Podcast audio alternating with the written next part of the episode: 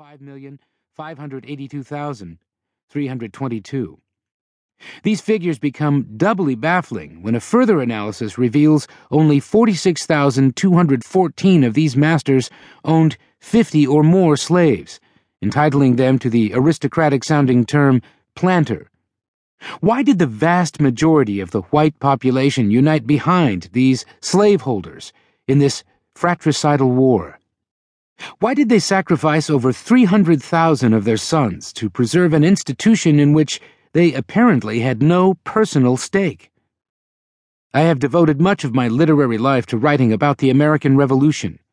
My exploration of our founding years convinced me of the originality and importance of the heritage created by the men and women who won an eight year struggle against the most powerful nation in the world and created the modern era's first republic.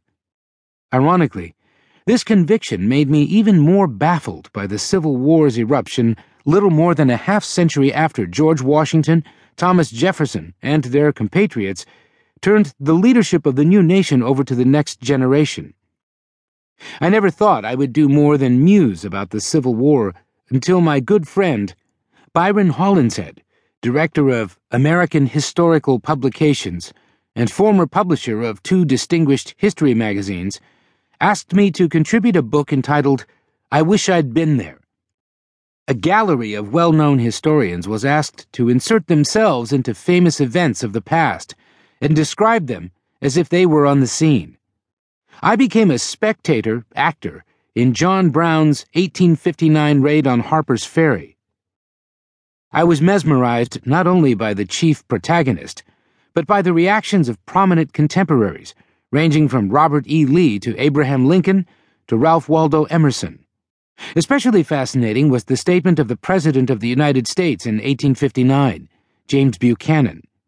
Brown's reckless venture was caused, Buchanan said, by an incurable disease in the public mind. In his final message to Congress in 1860, as Southern states seceded and civil war loomed, he repeated the assertion.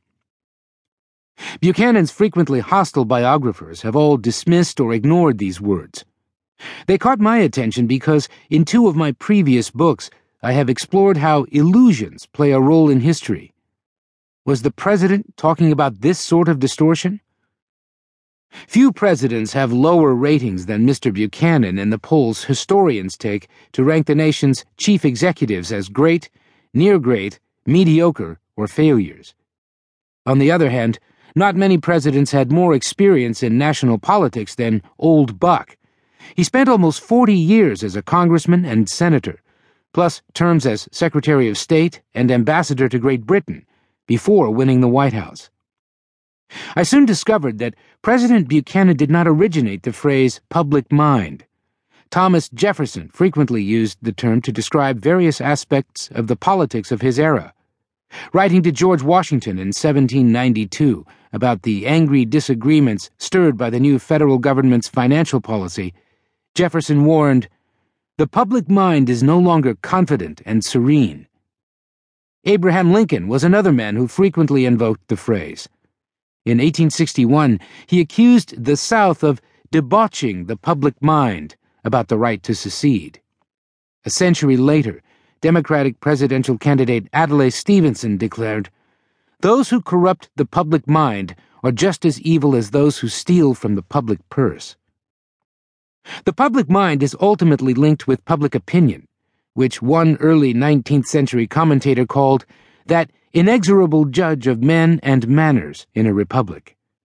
But the public mind suggests something less fluctuating than opinion, and more complex than an illusion, which can be swiftly dispelled by events.